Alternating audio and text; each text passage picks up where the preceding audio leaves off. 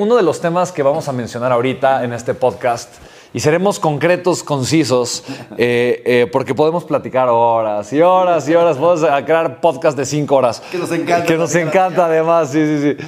Pero hay, hubo un tema espectacular. Tuvimos Business Leader, un evento donde hubo líderes de clase mundial. Estuvo John Maxwell, estuvo obviamente Juan Carlos Barr, estuvo Alex Gómez, estuvo Amy Hoffman, Luis Belanzarán, estuve eh, yo participando. En fin, fue un evento espectacular. Cerca de 4.000 personas en total conectadas.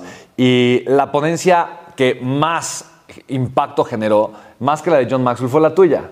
Y la gente es de lo que más está hablando ahorita y de verdad se ha hecho todo un fervor alrededor de Business Leader. Como bien dices, eh, sí, o sea, definitivamente creo que el evento, eh, más que llamarse Business Leader, se tuvo que haber llamado Corta Calabazas.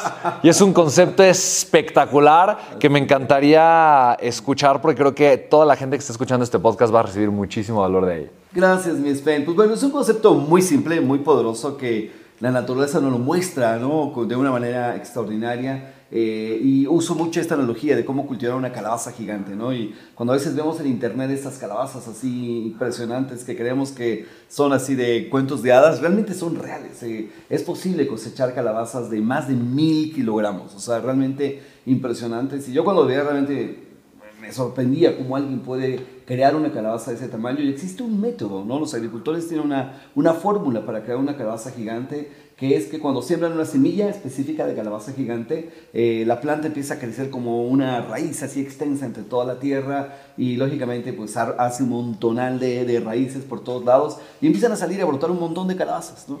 Y el secreto para crear una calabaza gigante es cortar todas las calabazas chiquitas, quedarte con la más grande, la ganadora, y en un momento quitar todas las calabazas así, todos los nutrientes, mi y todo el agua que está absorbiendo toda esta extensa red de raíces se van hacia una sola dirección.